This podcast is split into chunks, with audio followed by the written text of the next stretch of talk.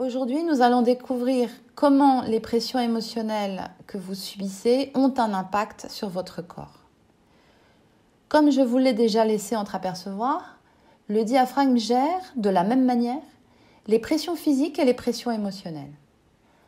Quand vous devez vous sentir fort pour porter une charge lourde, spontanément, vous allez inspirer fort et bloquer votre respiration et porter votre charge, car cette attitude vous permet de développer plus de force.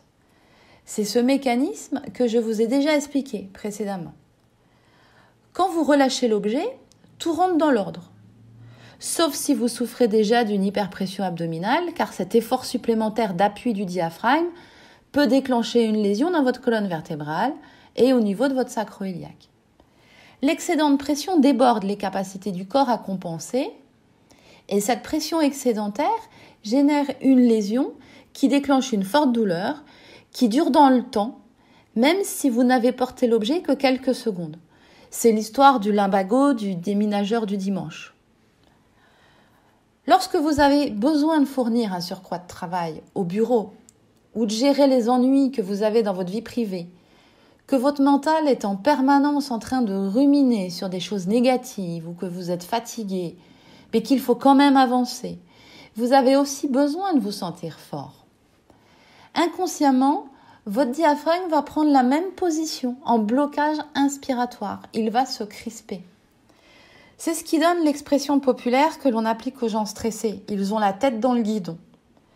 Parce que le stressé est facilement reconnaissable avec sa tête en avant, ses épaules remontées, son thorax en tension, prêt à démarrer et toujours sur le qui-vive.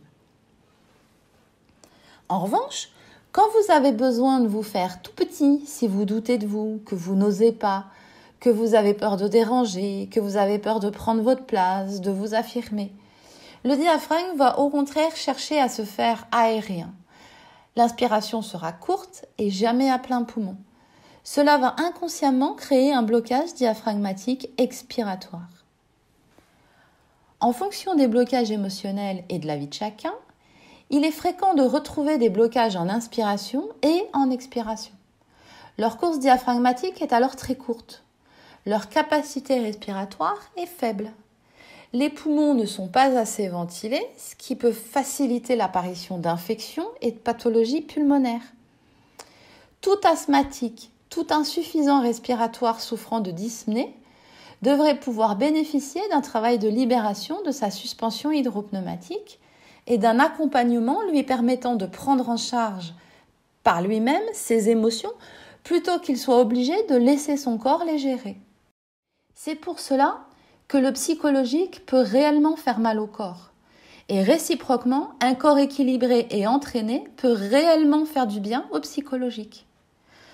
J'enrage quand je vois arriver des patients abattus psychologiquement parce qu'on leur a dit qu'il n'y avait plus rien à faire pour les aider. C'est dommage aussi que certains patients qui ressentent inconsciemment que leur état corporel est en lien avec leur psychologie se tournent vers des thérapeutes pour obtenir des explications et se retrouvent rabroués et même moqués. Ils repartent déçus, sans solution et frustrés, tout en sachant au fond d'eux qu'une solution existe, mais sans savoir vers qui se tourner pour y avoir accès. Quand vous avez besoin de vous sentir fort pendant longtemps, parce que c'est difficile autour de vous, parce que vous avez une psychologie qui vous pousse à être dur envers vous-même, parce que votre travail vous demande beaucoup physiquement ou psychologiquement, votre corps va vous aider. Il va tout vous donner pour que vous puissiez vous en sortir et continuer à lutter. Mais comme nous en avons déjà parlé, cela aura un prix très cher à payer. Pour vous donner son maximum, il sera obligé de créer une horizontalisation de l'estomac. Vous aurez plus tendance à avoir des irritations et une augmentation des sécrétions acides. Votre digestion sera beaucoup plus lente. Vous pourrez avoir une sensation de boule au ventre vous augmenterez le risque d'apparition d'hernie inguinale ou ombilicale. Vous pourrez présenter de plus en plus souvent des douleurs abdominales. Vos circulations veineuses et lymphatiques seront ralenties avec l'apparition de jambes lourdes, de varices et autres petites veines disgracieuses, les télangiectasies. Les douleurs dans le bas du dos seront également plus marquées, ainsi que dans le bassin et dans le côté des hanches. Parfois, vous penserez même que c'est une sciatique, mais ce n'est pas le cas. La douleur sciatique n'est pas une douleur qui passe sur le côté de la jambe, mais à l'arrière de la cuisse.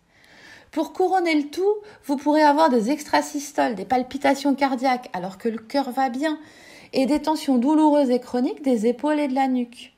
Voilà le tableau de la symptomatologie du blocage diaphragmatique en position inspiratoire de celui ou celle qui a besoin de se sentir fort dans sa vie. Quand vous ressentez cela, vous allez consulter. Et en général, la réponse oscille entre c'est le stress ou c'est l'âge. Vous repartez avec des antiacides, des anti-inflammatoires, un médicament pour dormir et des bas de contention. Parfois une prise de sang à faire et un rendez-vous chez le cardiologue. Et comme rien de tout ça ne pourra débloquer votre diaphragme, vous serez obligé d'ingurgiter ce cocktail pendant longtemps. Et pendant tout ce temps qui passe, votre corps est en train de vous donner son maximum, quitte à se détruire pour que vous puissiez continuer à vous sentir plus fort.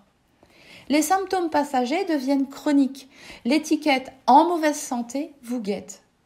Vous comprenez que tout cela pourrait vous être évité en libérant votre diaphragme et en vous accompagnant pour que vous arriviez à gérer par vous-même ce besoin d'être fort. Dans le tableau de la symptomatologie des gens qui veulent se faire petits, c'est-à-dire du blocage expiratoire, on retrouve des douleurs et une sensation de poids dans l'estomac après avoir avalé quelques bouchées. Ces personnes ont faim, mais elles mangent quelques bouchées puis plus rien ne passe. Elles ont également régulièrement des crampes d'estomac. Elles développent des douleurs sur le devant du thorax et des douleurs dans le haut du dos et entre les omoplates. Si cette vidéo vous a plu, n'oubliez pas de liker et abonnez-vous à ma chaîne pour connaître la suite. À très bientôt pour une nouvelle vidéo où vous verrez que votre corps vous veut toujours en sécurité.